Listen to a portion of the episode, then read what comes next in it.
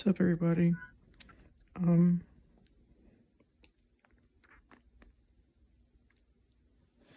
did this episode on challenging group assumptions.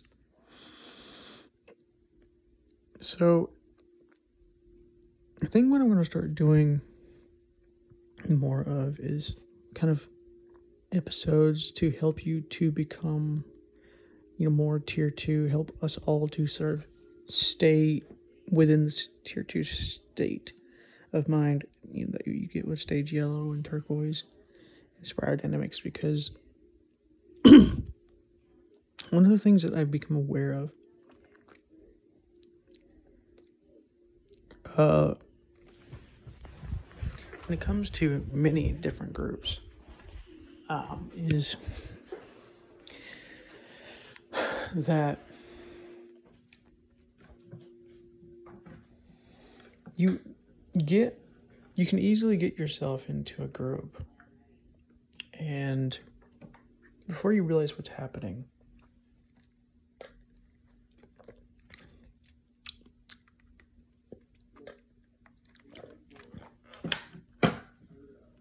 you can start to like meld with the group. You can start to like merge with the group's ideas and ideals and whatnot without realizing what you're doing. And this is true for anything really. It doesn't even really have to be a group. You know, I could be just listening to somebody's podcast for two, you know, two, for too many hours or too many hours in a day or whatever it is, without getting in touch with your own self and trying to make sense of what is being communicated in your own word in um, in the podcast. You know making sense of what has been been communicated and communicated in your own words to yourself with your own understandings and experiences added in and whatnot if necessary. But what i become aware of is that one of the deep problems that you'll run into is group dynamics. Mm. And so you'll have like a group you know that you're sort of a part of and before realizing what's happening you start to sort of identify with the group and now you're no longer just sort of participating in these group activities you are now part of the group if not completely then you are getting more and more kind of enmeshed into the group identity. Um and you know there's nothing necessarily wrong with that i suppose. This is not about wrong it's not about fault. This is about awareness. What happens when you do this? What happens when this happens? Um and to me to me the that that question second here. Um to me the uh, answer that to that question is a um, a decreasing of your own agency, your own ability to make your own self guided and self made and self understood decisions. It doesn't mean that you never trust another person and what what a group is saying, but you have to be able to balance what the group says with your own ability to think critically about these things. Your ability to become aware of the problems and assumptions of not only yourself, but the group as well. And this is where I've always been kind of wary of groups because not because groups are like bad or anything but once you kind of set yourself up as an institution like a church or whatever, then you have to almost proceed from that you know, from that place. Now you're you're kind of stuck. You can't really go beyond this. You can't really get into a place now where there's any nuance. Uh, and so, like, if you're a Catholic church, you can't go beyond Catholicism. You can't really explore Buddhism, or you can't really explore Hinduism or Islam. Like, it has to be absolute Catholicism. Um, you know, this is what I really mean when it comes to groups. You know, a lot of groups are institutionalized in this way. You know, another group you could think of similar in this way is the left versus the right. You know, while some of the ideas of the left makes um, are things that might be useful and helpful for the people, oftentimes because of the group, the institutionalized nature of the left, the ways in which that ends up, they, they end up going about their task is not necessarily all that useful for me or you or the people around us. Um, and so, like, yeah, you you have these groups, and now once you are in this group, you're almost like stuck. You can't really get out of the group. I mean, you're not really stuck, but it feels that way because there, there's an institution behind it. There's a kind of a a moral code behind it. And you know, if you disagree, you won't you won't belong to the group, kind of thing. Because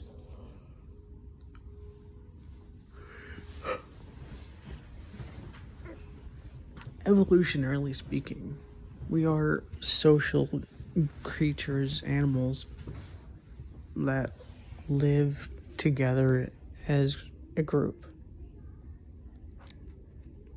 You know, one human can't really necessarily survive on his own. I mean, it's possible that he could, but it's more and more difficult um, because of the nature of human bodies. They're very weak compared to other animals. And there's a lot more dangers involved because of this fact. so one human by himself isn't necessarily going to be able to do a whole lot of things. Um, he'll have to do everything himself. His firewood, his his food, his you know, all these things would have to be done by him. Uh, but if he were in a group, he could specialize in one thing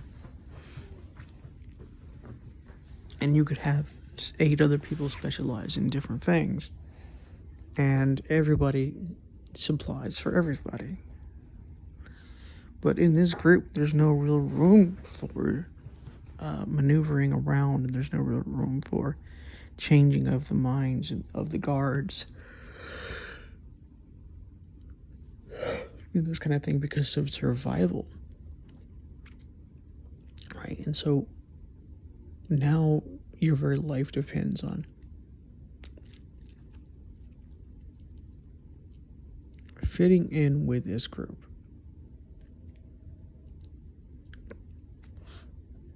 It doesn't mean that you're you're going to lie to the group.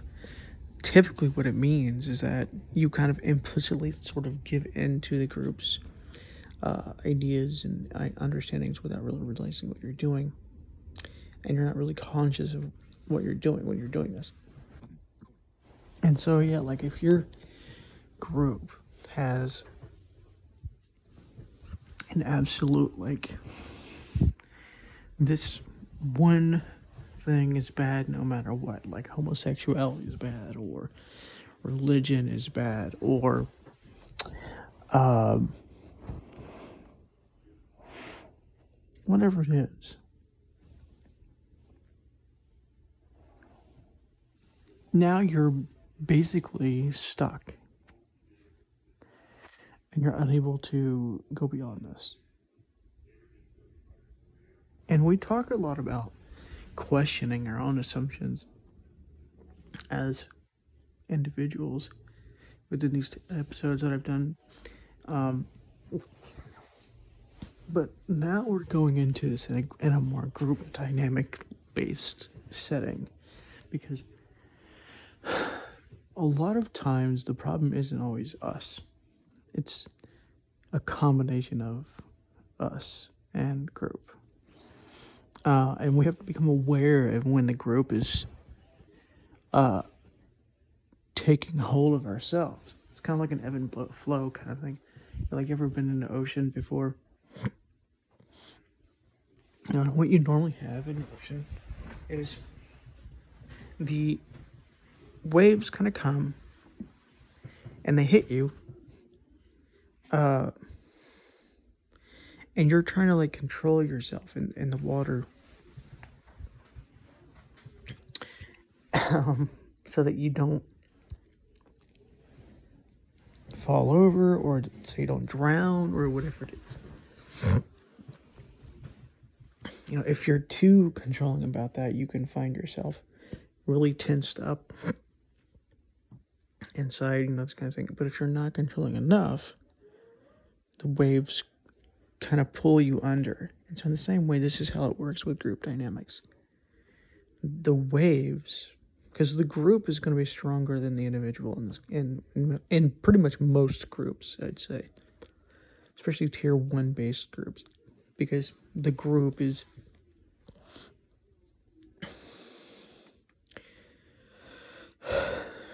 it, there's like a certain energy of a group because you know it's not just one person's energy at this new level it's multiple energies at once colliding together. It's like if you had imagine like you have a, a, a wave in the ocean, and it's kind of normal size. It's it just kind of has one wave. Um, it might be pretty big, you know, or whatever, but it's pretty normal sized. But imagine if somehow you have a wave that collides with like two, two or three other waves. Some of those waves might be different some of them might be overlapping, but that those waves are going to be a lot stronger. Now this wave is going to be a lot stronger. And it'll, it'll be harder for you to keep your feet on the ground. It'll be harder for you to, to keep your head over the water, this kind of thing. Um, and so, in the same way, the group's waves will sweep over you uh, so much that it takes you it can take you over if you're not careful. This is how cults happen. This is how cults get so powerful and so uh, controlling and things like this. You know, because there's there's the need to belong, but there's also that like the feeling of synergistic energy where you know it feels like everybody has like a common goal together. And that feels great until you realize like there's a lot of implicit assumptions that come along with that implicit common goal that you're not aware of or that you're not willing to become aware of because it challenges the group's assumptions. And so, what we need to learn how to do is, well, number one, challenge our own assumptions, but also number two, challenge whatever group we're a part of challenge those assumptions as well.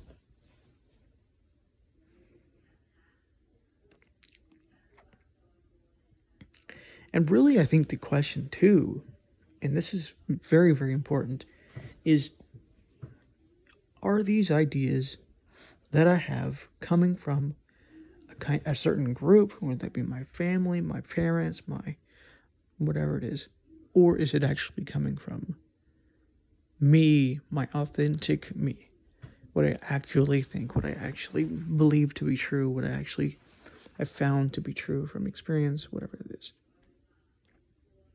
And I'd say, like,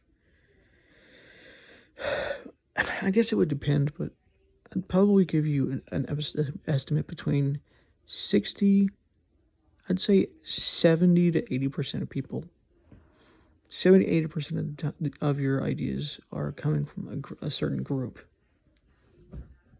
Uh, whether that be family or a church or uh, political groups.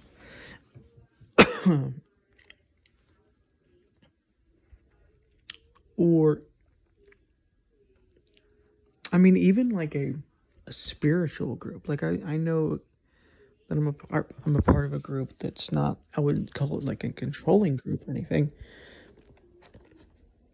But we like talk about things and we uh, send messages and stuff like that. But it but I'm aware as well that there, it is a group and it has its own kind of group dynamic.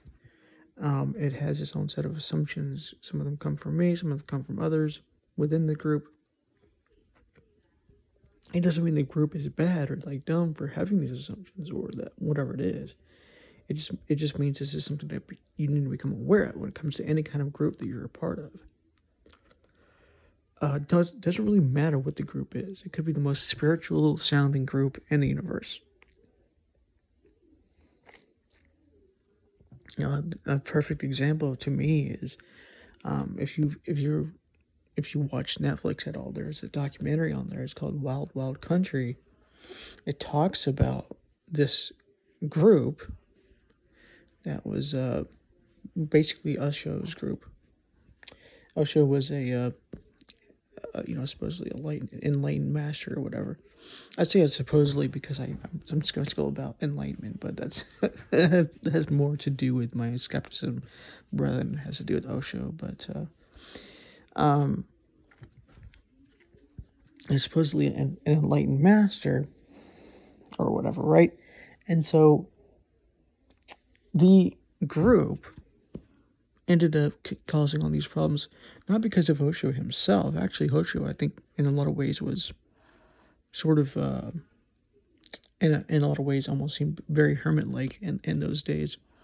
And so really wasn't in charge of the group as much as like other people who were interviewed for this movie for this uh, documentary series. And so the group dynamics, even within this so-called spiritual group, still ended up causing problems.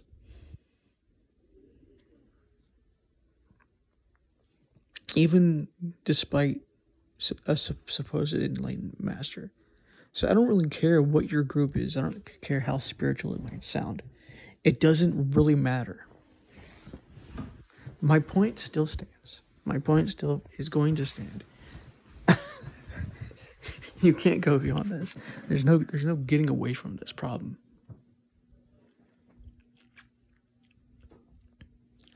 I've seen people in spiritual circles who are like, you know, once you're enlightened, you can't really be go wrong. You're you're not fallible anymore. You're not mortal in this in this like way. It's like that's not like realistic. Like you have to become aware of the possibility that the so-called enlightened master is deluded or if it's not the enlightened master you also have to become aware that even if it, this person is actually really enlightened truly enlightened and is truly uh, aware in this kind of thing. There are what you have to also become aware of is that there are people who are in, in lower stages within this group. And those people are going to influence this group despite whether the group is uh, protected by an enlightened master and is uh, helped along by an enlightened master and is even guided by an enlightened master. Doesn't matter. Those lower energy people are going to uh, change and control the group dynamics, and that's what happened in this in this case, this wild wild country situation. That's really what, what ended up happening.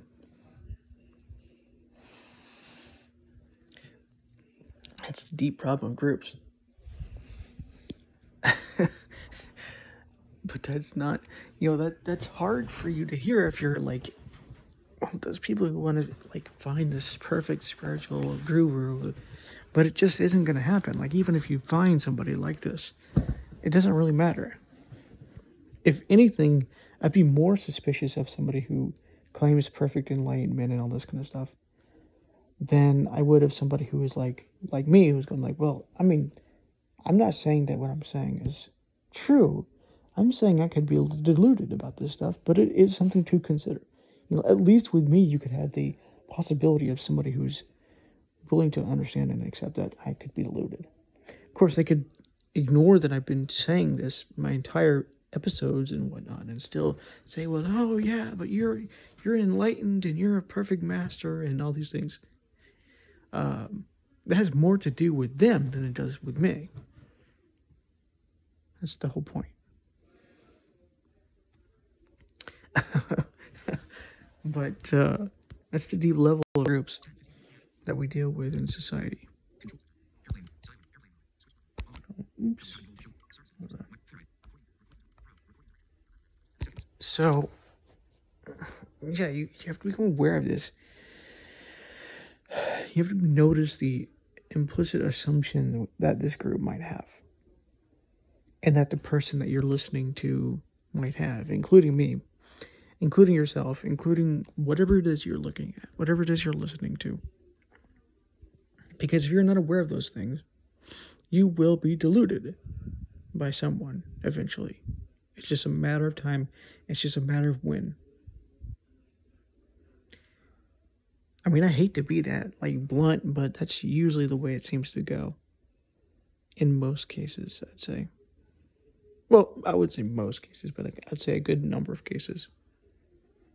Especially when you're dealing with lower energy uh, or lower uh, tier people with like stage orange or red or blue or whatever, the spiral dynamics. Because those types of people are dealing with stronger shadow elements within themselves and they're, they're not aware of. And those shadow element, elements are going to play a part in this group and they're, they're going to take over the group, which is kind of what happened in this case that I'm talking about with this documentary. Uh, it's a deep problem of groups. And it's not really a group problem so much as it is a human problem. It just can be magnified within a group because of the uh, the synergistic nature of groups, and that synergistic nature can be very useful. It can be very helpful, or it can end up being very uh, detrimental because everybody is is kind of pushed along with that large wave that contained c- contains like 10 or 20 or 30 or a thousand or whatever people within this one wave.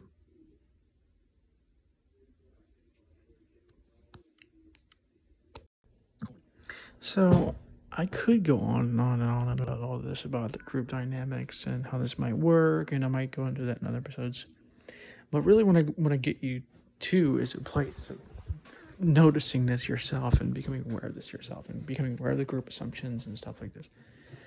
Um, I wouldn't say that there's a surefire way of doing this necessarily, but there are certain questions and, and ways of kind of looking.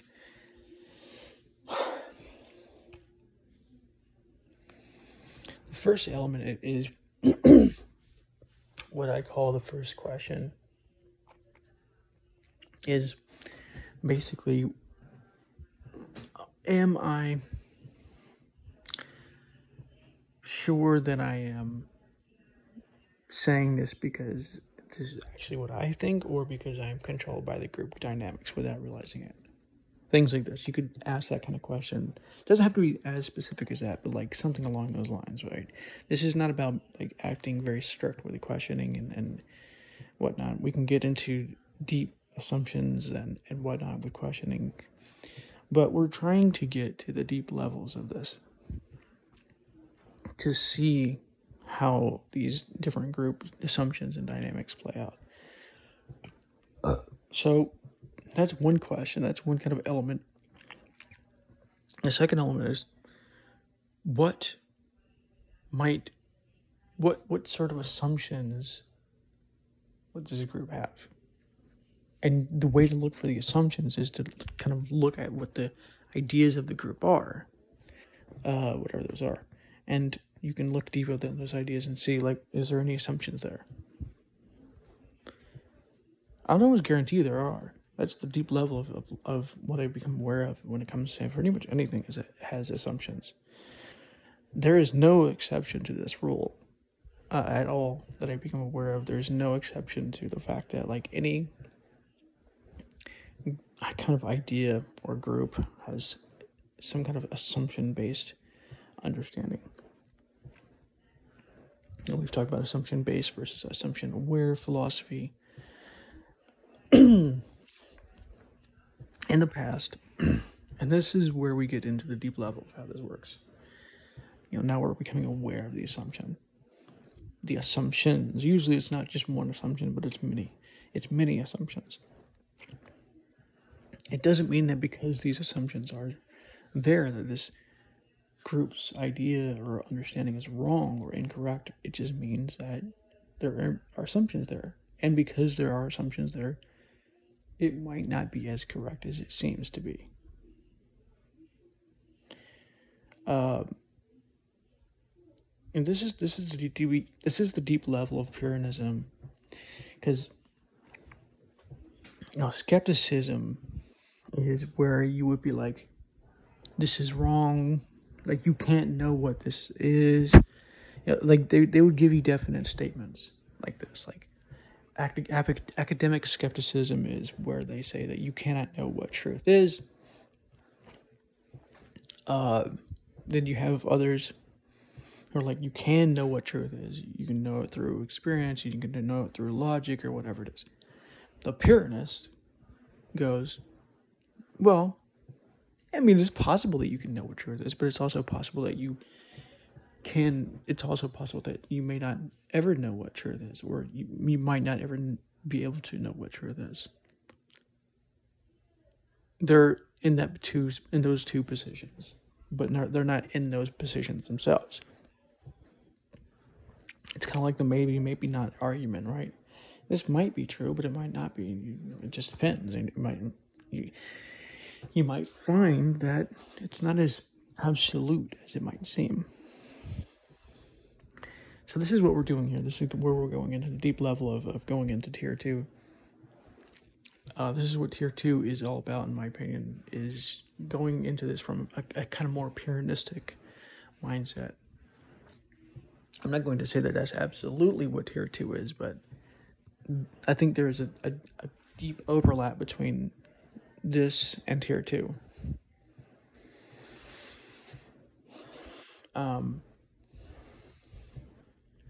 so the, the first question we can you know can how how much of this is caused by the group? How much of this idea that i have caused by my the groups that i've been in whether that be family whatever?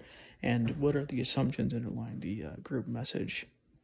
Group message being like the ideology of the group whether that be the like the left